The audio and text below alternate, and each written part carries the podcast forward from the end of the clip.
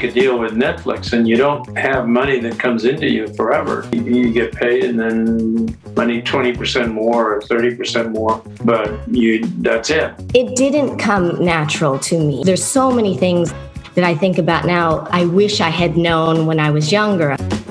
What I believe resonates with people who are particularly now is content that has some sort of meaning to it. Uh, it's more than just pure entertainment. And so suddenly MTV was the only thing, it seemed, in the whole world and all of Hollywood and everybody else was taking their cues from this startup.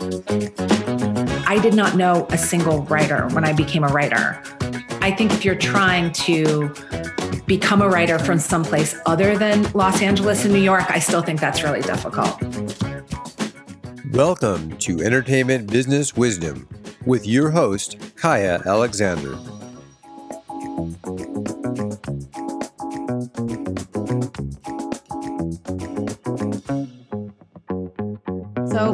Welcome, welcome, everybody. I'm Kaya Alexander, host of the Entertainment Business Wisdom podcast. We're recording live in front of my students of the Entertainment Business School today. So happy to be here with you and uh, beaming in for us from his vacation is writer, producer, actor Richard Kahan. Hi, Richard. Hey, everyone.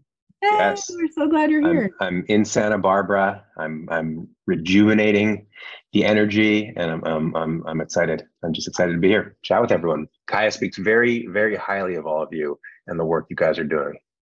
I, I am so proud of them. It's really true. They've come off of a week of pitching, and uh, we we talk a lot about pitching in here because it's such an important sales element, and everyone's done a great job practicing and diving in and being brave because you have to be really brave. You do. I mean, as Kaya knows, I'm I'm coming off of the start of a pitch. I say the start because we had one that pushed, but uh, then I'm going into three weeks of pitching after this. So my hat is off to all of you because it literally takes everything.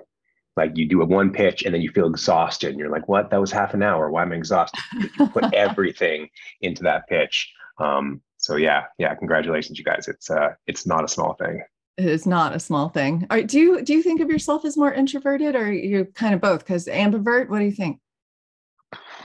Uh, no, I I consider myself more introverted. I mean, I can like figure that out. I was an actor for for a long time. I'm not anymore. I'm very happy to not be anymore. to not be on camera. This is this is as on camera as I get these days. Um, so I can like navigate that space. Um, you know, I mean, it just it helps when you're passionate about something. You kind of forget that you're selling yourself and a product, and you just can speak genuinely. And then I uh, and then I get more extroverted. I think. Oh yeah, I do too, for sure. When you're so passionate about something and it just makes you feel alive, and then you just bring that aliveness into the room, and it does feel more organic. Yeah, yeah, absolutely. Then, I mean, then the good challenges, which I have on this current uh, pitch that I'm working on, is like, how do you stay on track and how do you kind of contain that energy, which I think is a good problem to have when you're trying to manufacture that or you feel like you're going to be short in a pitch. That's challenging. Um, more is always better. more more is better. That's true for Yeah, like across across it's the board. Easier to bring it down. It's easier to bring it down than to try to yeah. bring it up from nowhere, right? yeah. Yes. Yeah. Absolutely. Oh my goodness. Well, um, I'd love for everyone to get to hear a little bit more about you. I was just telling you before we started recording that I like now I'm looking at your bio and I'm learning things about you. You um, have been a writer on Outlander, I loved your movies, Lucky and also Killing Eleanor. And then now I've discovered you did a web series with William Shatner called The Elevator. Um, and I'm going, oh my God, look at you. You're just, you're doing all this cool stuff. And then, of course, you're a writer on Beacon 23. So tell us more about you and all your awesome accomplishments. Wow. I don't know if I can live up to that. Um, uh, Does it feel real? Does it feel real? no, no, it doesn't. But that's a that's a good thing, and that's I'm sure as you guys talk about here, it's like you you do the thing and you put it out there, and then you go to the next thing and you put you know and you give it your all. It's not dissimilar to pitching, It's everything gets all of you, and then you move on to the next one. You hope there's the next one, and then there's the next one, and then you go. So uh, so no, it doesn't feel real. Um, although I feel tired so that's like I feel like I've been at this for a while. So that's that's real. I feel tired too. Coming into our holiday weekend, like, okay, gotta summon it, summon it from the depths. yes. I hiked up to the mission here in Santa Barbara this morning and that really yes. like just that filled me up. Oh. Um, so where where I mean, I guess we'll start start from the beginning at least of like I said, I, I was an actor for years. Um, and that really got me my mentor, which is something that I know Kai and I we've talked about a lot. I'm sure you guys talk about a lot. It's it's huge. Uh, I feel really really fortunate to have had an amazing, still have an amazing mentor, uh, a man named Ira Steven Behr Um, and so Ira had hired me as an actor um, many many times. Hired you as an actor. That's where that began. That is, yeah, yeah. Actually, yeah. He so I did a TV series called The 4400 uh, which was just rebooted on the CW. Sadly, only one season, um, but we were fortunate. We got did we do four seasons and a miniseries? Um, and so I that was just I was in the full throes of my acting career, and um, and Ira was the showrunner on that, and he hired me. And like I said, we did four seasons, uh, and we just really bonded as humans. Um, and then I shared my deep dark secret that I was also a writer. Um, which uh, I'm from Canada originally. And when you're working, especially in a smaller market, it just felt like you needed to like pick one lane. It was very hard to even have that lane, and then you needed to stick with that. So I didn't really talk about the fact that I wanted to produce, the fact that I was always writing on the side until I became close with Ira. And um, and when I moved to LA, um, you know, he really took me under his wing and and helped me make this transition, um, both with him in development. He was developing features and TV series. Um, he's mostly known for television, and then um, and then yeah, he he he you know started on Outlander. He brought me into that world. He's like a um, nebula who like gives birth to entire, you know, solar yeah, he, systems he, and Truly. amazing human being. he really is. I mean, he'll, you know, he can speak to this more than I, you know, but he he loves mentoring. I think he would probably say more than he loves writing. I mean, he's really passionate about writing and producing, but he really loves mentoring. Um, he was mentored. He also saw that, you know, which is something we'll talk about. Mentoring, I think, is, you know, I wouldn't call it um, a dying art, but it is. You know, I think there's there's there's less people that are really truly interested in mentoring um, in the traditional sense, um, and so I think he saw how important that is in this business. Um, and you know, mentored his writing staff over the decades, and mentored other writers like myself. Um, so yeah, he's he's he's pretty incredible. Uh, yeah, that, that's a good description. And, and you're you have this connection as friends. Yeah and he starts to mentor you. So what did you learn and how what did that what was the shape of that looking like for you in that era?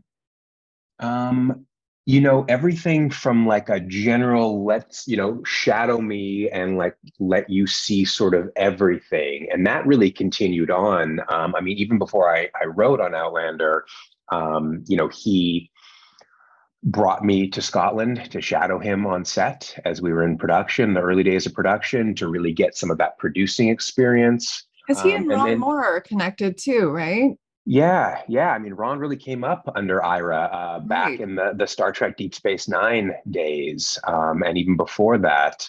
Um, but I think Deep Space Nine is really where their relationship started. But yeah, Ira ran, you know, however many, I don't know, hundreds of episodes of Star Trek he's done now. That's that's he's really known for that world. Um, and yeah, yeah, yeah, that's where him and Ron first met. Um, so you know, and then on the writing side, I mean, Ira's sort of old school in that he still writes by hand with a big legal pad and likes to, you know, wander around the office and just kind of talk through ideas and um, so that's how we started. Him, you know, uh, legal pad and pen, and me on final draft on the computer. Um, and what started as a let me just kind of get down what you're saying turned into a well, what do you think about this scene? Or like let's pitch an idea on this, and and it really evolved into um, to a dialogue. Um, and so you know, really like honing the craft with seeing someone who again has written and produced I don't know, probably a thousand hours of television, if not more. See how he attacks it, see how he works through outlines, um, and to be able to be a small part first of that process. Yeah, I mean, a mentor in the true sense, really like bringing you with them and then and then teaching you the basics so great. What did you learn in the outlining process? I have some students who are writers who are, you know, realizing, oh my God, TV is built on outlines. I have to learn how really to outline. Is. So, yeah. what, what were some of your discoveries there? Uh, I learned that outlines never get easier. Um, they are hard, uh, and that's okay because they're so important. And like you will, I mean, I'll talk after this about a feature that I outlined um, that you know ended up being a 45 page outline or something that was just just torture in the truest sense. But in TV and then with this film, when you then sit down and you have a roadmap for yourself that you can and should totally give yourself freedom to, you know, do a little detour. Let's explore over here. Ooh, you know what? I don't know what I was thinking over there, but at least it really isn't staring at a blank page, which is, you know, which is the nightmare that every writer faces. Um, so I think having that roadmap is is huge. Um, the guardrails. The guardrails. Yeah, yeah, yeah. We've we've talked about this that you know you want to have freedom to play but you also want to go, I don't want to bump too far over that side. You want to have you want to have a bit of a safety net for yourself. I think you and I both also have talked about how much we love doing adaptations. And then there is that fantastic puzzle uh, of you have the book, and then that is its own blueprint and template that you then, you know, carve out into, oh, and how is this going to translate to screen and what will that outline look like? Yeah. And the process of that is just like it's so it's so fun. It's just so fun. Yeah, yeah. I'm glad you mentioned that. Yeah, especially for adaptation. I mean, that's what I've been doing. I mean, well, I guess, yeah, since Outlander. So like probably the last 10 years, both in film and TV, it's been adaptations, which is so I was thinking about this the other day as I'm preparing this pitch, which is another adaptation.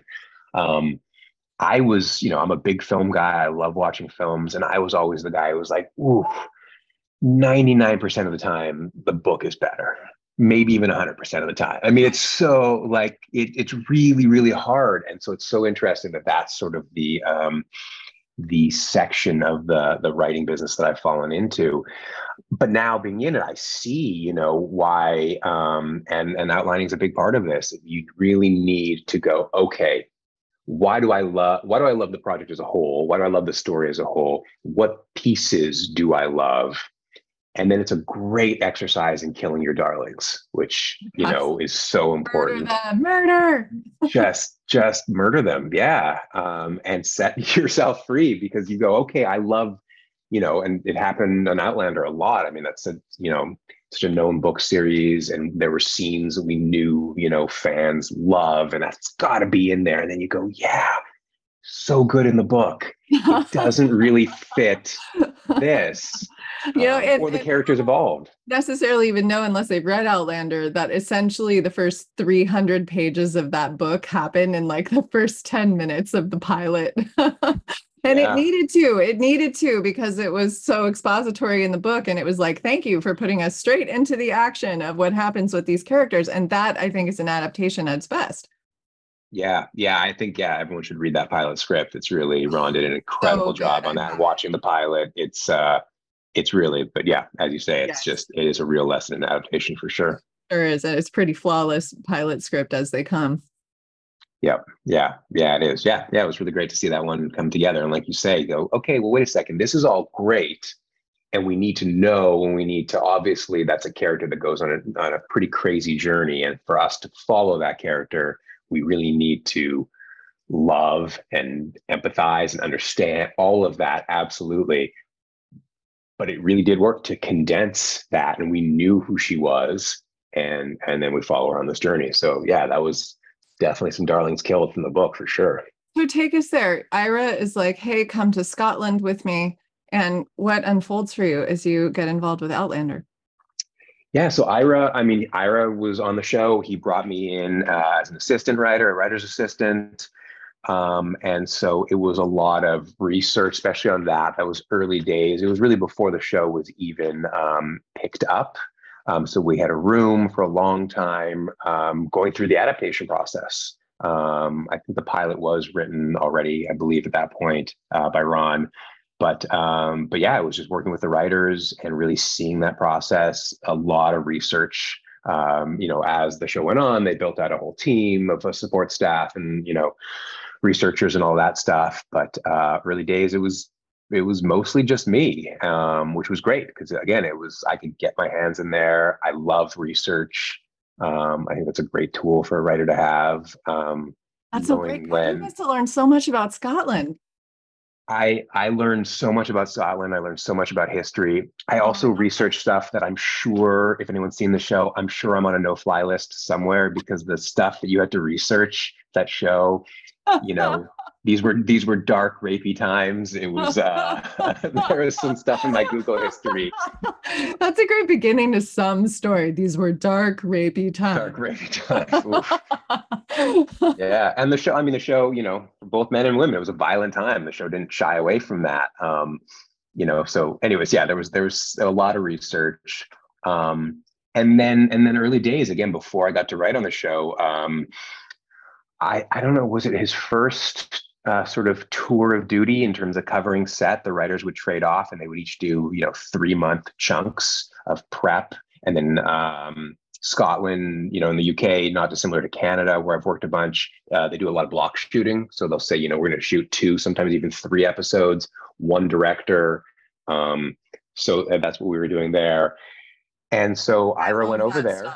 I, I, love that style where television is shot almost more like features uh, in that way, and yeah, yeah, I think it gives. I mean, especially I saw with the cast, and something I always look at. You know, again, starting as an actor, like how has the process working for cast? And I think the block shooting, even though sometimes you're shooting, you know, scenes from multiple episodes on the same day or whatever, that can get a little um, hairy in terms of keeping track of things. But I think it really gave them a working relationship with the director, um, as opposed to especially a network where you know a director comes in and they've got you know whatever 10 14 days they shoot an episode and they leave and there's not really a, a rapport but you really saw it felt like a feature. Yeah someone was there for you know three months including prep.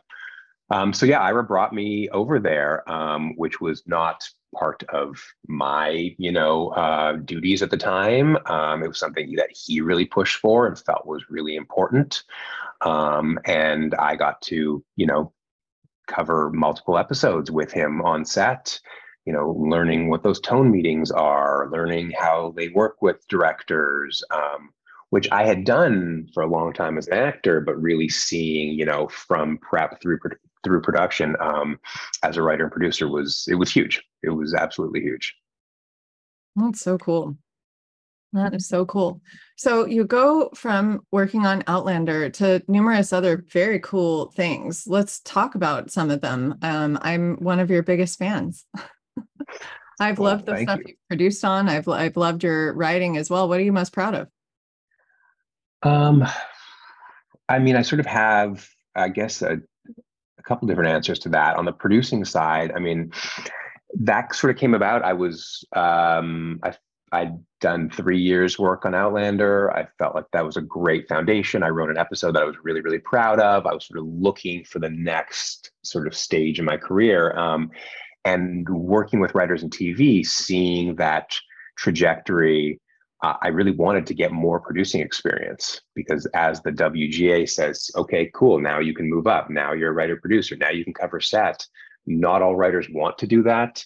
Not all writers, you know, especially with how the landscape in TV is changing right now, and not a lot of writers have the opportunity to come and shadow set like I did or learn that. So you can suddenly be thrown into a world where, you know, you are there and like a feature director um, you suddenly you've got you know a million questions to answer every single day. And um, i wanted to have that experience. So that's where i started producing some short films that led to the web series the elevator with with mr shatner um, and started kind of going that road. Again really it started to gain more producing experience um, and then uh, and then a feature came. Um, it actually came to Ira and and myself. Um, this was it was co-written. This is uh, it ended up being the film called Lucky, which was a film I'm really really proud of. It was sadly Harry Dean Stanton's final film, but I'm also really proud to have you know after 300 movies or whatever he did in his amazing career to you know help you know tell this final this final story, which was only his second lead as you know as a kind of consummate character actor. He was so great in it too. Yeah, like yeah, he he really was. He really was. I'm I'm really proud of that one. But that was talking about mentoring. That was you know it was co-written by a guy who used to be Ira's assistant long before I was. Um, who kind of brought him this script, um, and it was written by him, uh, amazing, amazing man named Drago Sumonja, and then um, and then his close friend who was Harry Dean Stanton's longtime assistant. So there's a sort of another you know assistant connection there, and they wrote it really as a love letter to Harry. They'd hung out with him and known him for years, and anyway, so they brought this script uh, to Ira, um, and again he brought me in on that, and um, I knew Drago through him for years, and um, and we set about the very hard task of getting financing and making a feature go from you know 95 pages to reality. Um, but you know that was really that was that was i was fortunate now having done a few others. Uh, it was a really fortunate experience. Everyone kind of came together for harry um, again not knowing that you know he sadly passed two weeks before the film premiered. But he'd said you know he was 89 at the time. He was like i'm i've been working since i don't know 1952 he was like, I'm done. I'm good. I mean, his SAG number is like three or something. It's really, I, I saw his SAG card. It's crazy. He was like, he's a pioneer. Wow. Um, so everyone kind of came together and decided, you know, David Lynch said, yeah, I'll come and do a supporting role for you guys. And Ron Livingston. And I mean, um, yeah, we got Tom Skerritt um, to come and do a cameo. It's the first time those two have been, you know, on screen since Alien. So it, everyone came together for Harry, which made the producing um, process a lot easier. Not easy because we were telling a film about someone who's 90, and it was sort of an existential uh, drama um, a small film. And so we really, even with that cast, we really needed to show people from the producing side um, that this was a good investment. We needed to show them a, a road to recoupment um, and a path, um, which which fortunately we were able to follow. And uh, yeah, I'm really I'm really proud of that film. So that's really what took me into the producing side. When you need mealtime inspiration, it's worth shopping Kroger, where you'll find over 30,000 mouthwatering choices that excite your inner foodie. And no matter what tasty choice you make, you'll enjoy our everyday low prices, plus extra ways to save, like digital coupons worth over $600 each week. You can also save up to $1 off per gallon at the pump with fuel points. More savings and more inspiring flavors make shopping Kroger worth it every time. Kroger, fresh for everyone. Fuel restrictions apply. You did a great job on killing Eleanor too. That was when I first encountered you, and uh, you know it was really touching to me because I remember in, somewhere I encountered you on Twitter, and you're talking about you know the importance of showing women over 40 on screen and then here you have this actress who's maybe 80 as i recall um, and her character which you know she's in practically every scene of the movie and this beautiful story about dying with dignity uh, and it was just so well done and compelling. Everybody should should watch Killing Eleanor. Say a little bit about that process of making that film. Such a great one. Yeah, Thank you. But yeah, the great Jenny O'Hara, who, like Harry, is just one of these character actors who's been around forever. I will say that Jenny is not 80, her character was, but if okay. she ever That's hears it, she'll kill me if I say she's younger than 80. Beautiful. She's amazing. Um, but she you know again jenny is one of those people if you look her up you'll just you'll recognize her from everything um, and this was really an opportunity this this script was written for her uh, talk about another mentoring relationship uh, by Annika Marks, who also starred opposite her in the film.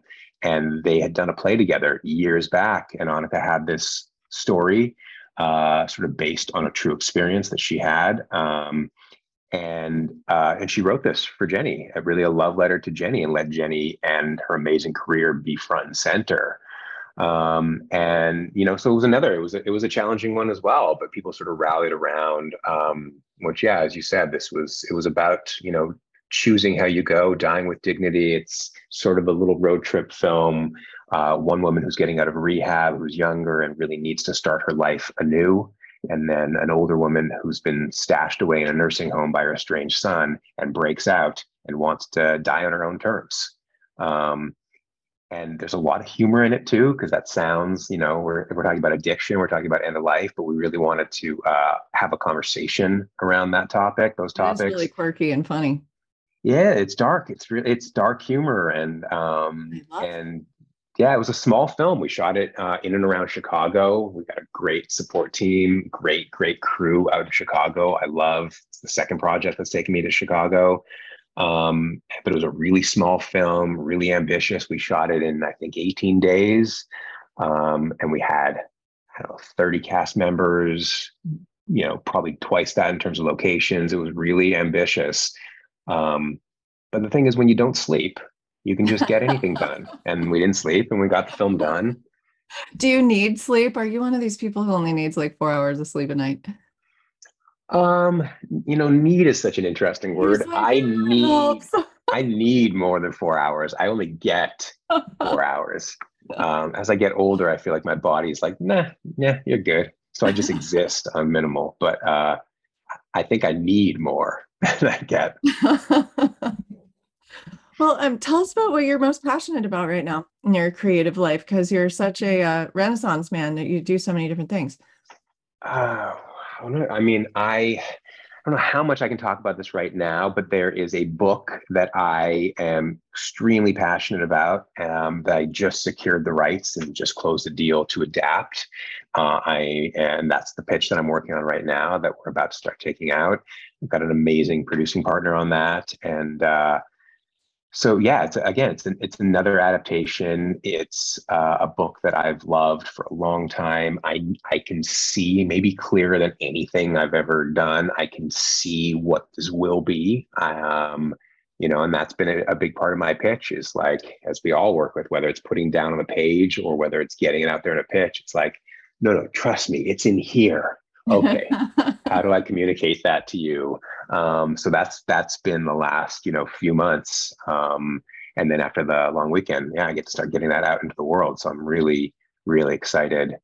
Um, and then again, it's early stages, but I have another film on the producing side coming together with the exact same team that I did Lucky with. oh. Um, so John Carroll Lynch, who's an amazing, amazing actor, um, and he made his directorial debut on Lucky, and uh, I'm so excited to work with him again. And this one's written by Ira, so I'm I'm really excited to be able to produce one of his scripts.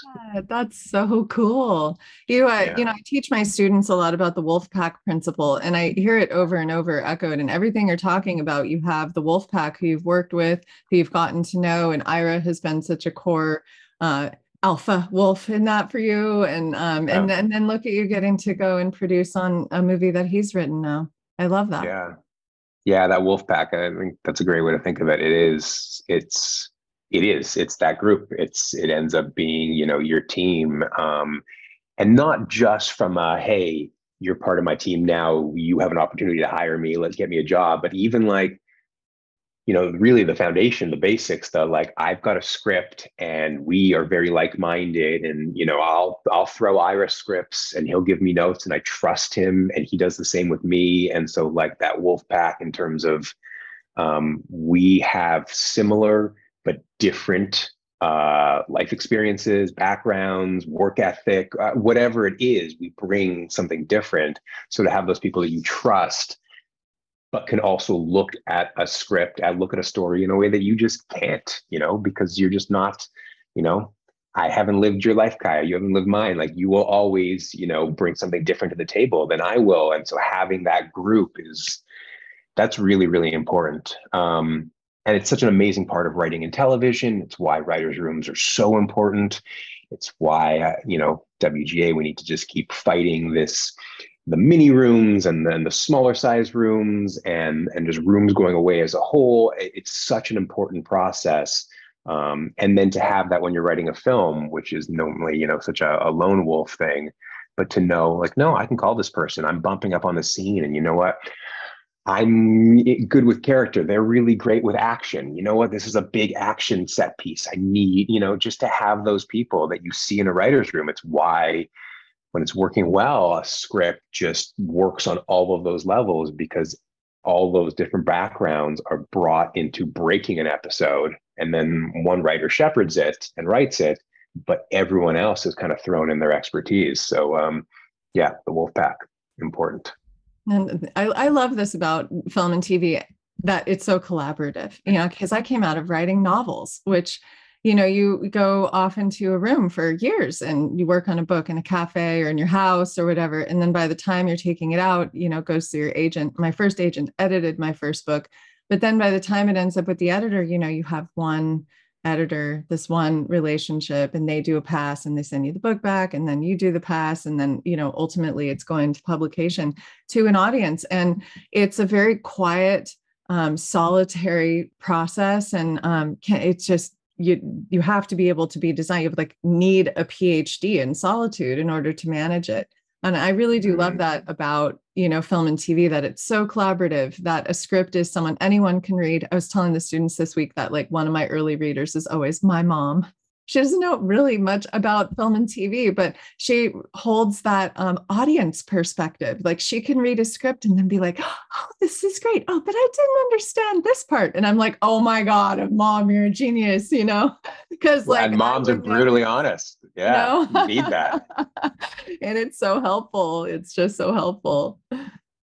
Yeah, it's funny. I can't it, be outside of like the romantic, you know, Kerouac notion of writing a novel. I don't that's just yeah that's a whole other part of the brain that uh i don't know maybe maybe one day maybe one I day but uh, poetry so much you know and i, I love mm. reading great novels i don't know um, if you read all the light we cannot see or if you've read any anthony doerr all the light we cannot so see. no going to be adapted by Netflix and he's you know one of the greatest living novelists his his choices word choices his sentence structure they're just even if you just read a paragraph you are transported into writer ecstasy. I don't know what else to call it. It's just so phenomenal. Um, he's just so capable. And i have always loved that type of literature and aspired to that and fallen in love with you know when a sentence just makes you go oh that's, so beautiful. Um, and yeah. i love it in screenwriting too. I love it when i'm you know transported into this world and then the writing is also beautiful. That always you know when i can feel the writer's voice as a container for the story is always a beautiful thing too. I i could not agree more. I'm so glad that you mentioned that because i think that there is um, especially I'm, I'm sure most people are on twitter and you know there's a lot of always a lot of there's great great writing advice um, there also seems to be kind of this sort of uh, a lot of talking about rules, um, and rules are important, and there are rules when you're writing, but like I think a lot of people talk about, you know, a script as a blueprint, and that becomes more and more true as you get into production and you're stripping things away, and page count really matters, and um, all of that. But I, I do think that um, we can get uh, sort of trapped or written uh, or put into a corner in terms of too many rules and not allowing for some of that writing that really you know speaks to you and and and puts you in this headspace where you can visualize exactly what you know what was in the writer's mind. And you know of, of course we can go too far in that direction and then it becomes you know there's just too much um excited prose let's call it within a script. And you know so absolutely rules are good but i i do think you know we can strip away too much of that. And then like you said the the unique voice of the writer doesn't come in.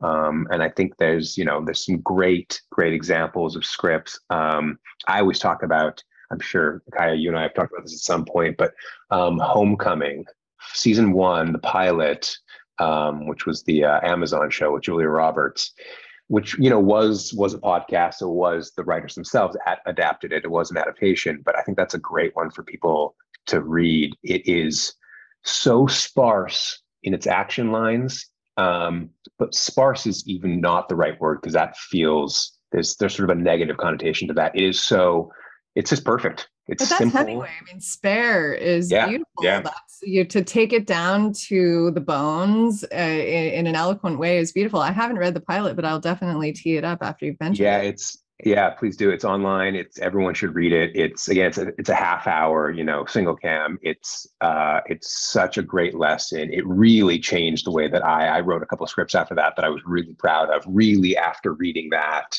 um, it's just so specific, especially in its action lines. There is really no fat in that script. Um, yeah, yeah, I recommend it. That's exciting. I love that. Thank you.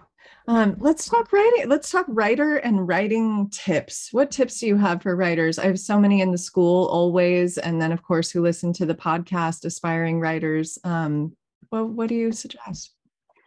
Um, you know, wow, where to, I mean, there's so many, where to start. I mean, again, I guess I, I, I was just going on the pushing back against the rules. So I guess I'm on that train. Let's go on that train and trying to push back against some of the rules. I guess I'm on, rebellious rule baker train. Okay, I'm on. I don't know. It's a long weekend. I'm, I'm a contrarian. I don't know. Um, I think, you know, there is this, um, writers need to write every single day. And if you're not writing all the time, you're not a writer. And that's crap. It really is.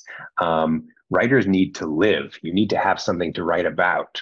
Um, I, again, because I transitioned from acting, um, I felt like I was somehow behind. And I, especially when I went back and I started from the beginning, I was working with people that were a lot younger than me. And I felt like, oh, I missed this opportunity. And and then I realized I had a lot more to write about. Um, not talking about comparing myself to other people, but just in terms of what I was bringing to the table, I had a lot more to write about. Uh, I'd traveled. I, you know, uh, starting a family. I, you know, I, I had a lot more to bring to to those characters. So I think um, I think that that's really really important, and I think that we can feel um, like we somehow aren't doing right by the process if we're not, you know, writing every single day. I also think that, you know, not that we can only write when we're inspired to write, especially when we're on deadlines. I think that that's important to be able to get, you know, to work that muscle and go, Oof, I don't feel like it today, but let me just sit down and write something. That's absolutely, that's important. Um, but I think anything that helps you want to sit down and stare at that page where you can go, okay, I feel inspired to write. Um, which a, a, trick that I use, it's not, you know, it's not it's not groundbreaking, but I think it's important. Um, is that whatever I'm working on the day before or a couple of days before, because maybe I didn't write the day before, um, I leave myself in a place where I go, wow, you know what, I I'm excited about the scene. I know what's going to come next. Um, maybe I'll even stop halfway through a scene.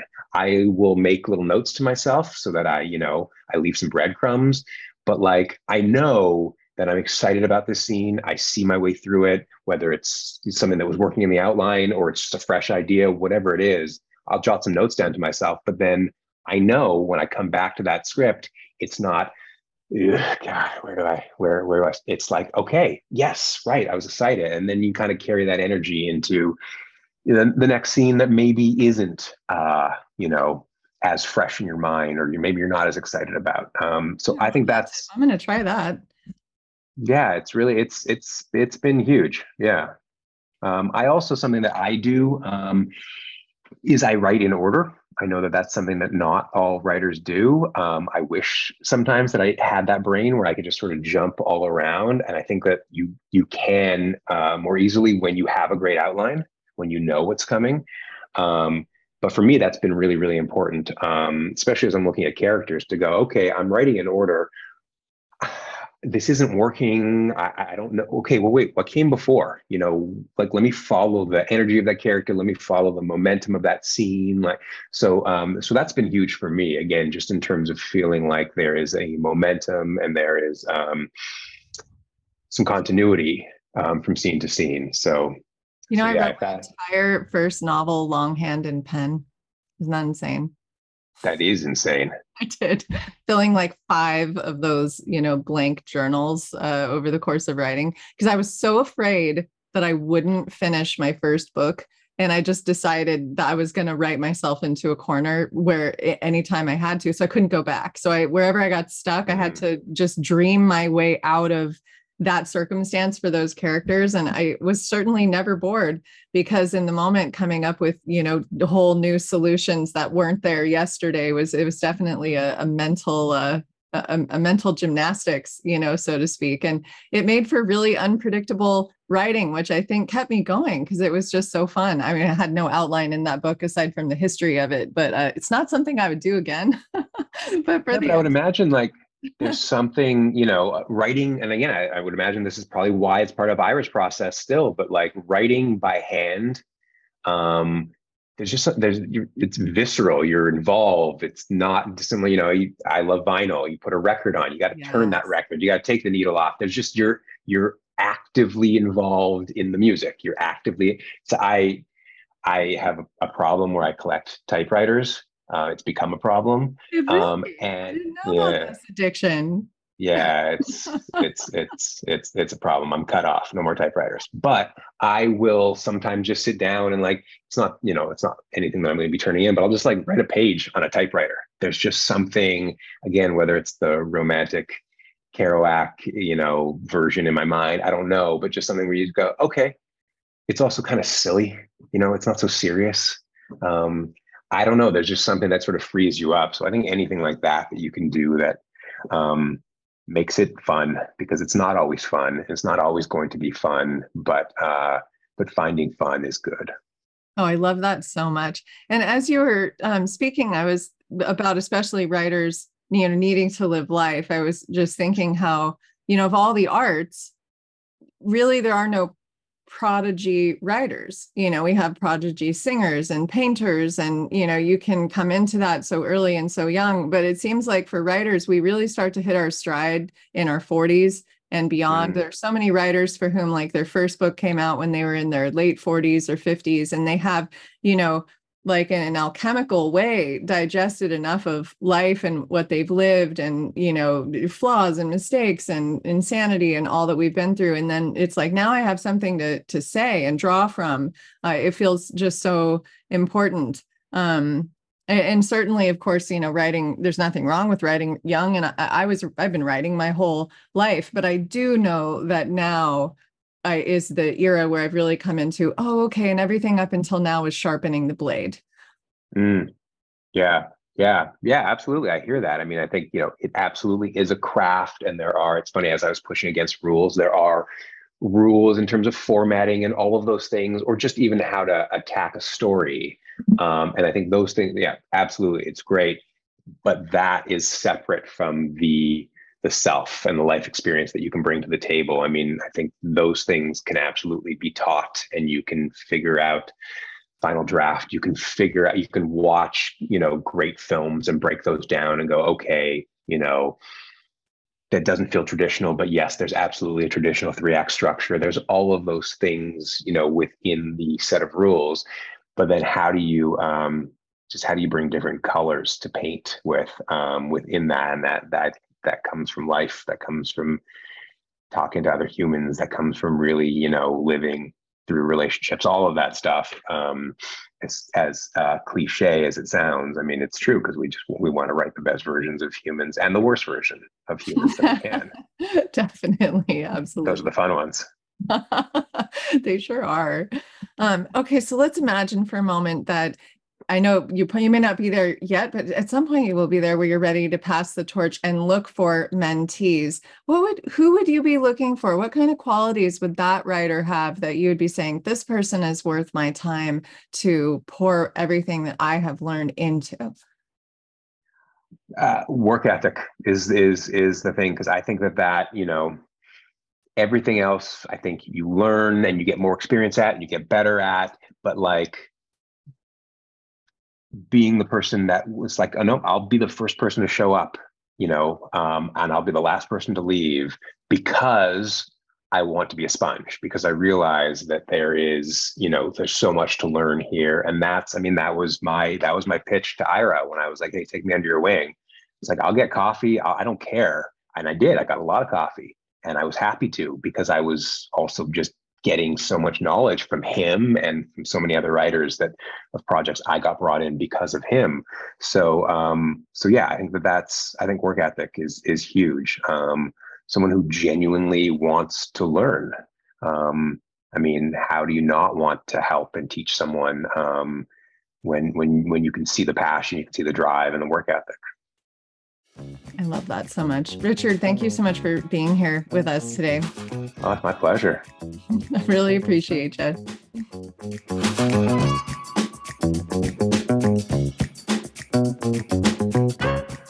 Thank you for tuning in to this episode of Entertainment Business Wisdom. We invite you to subscribe so you never miss an episode. Please like, review, and share it with your friends and colleagues. Kaya Alexander can be reached on Twitter for your questions or comments at This is Kaya. Get entertainment business career training as well as a free special report, How to Pitch Anything in One Minute, at www.entertainmentbusinessleague.com. Thank you.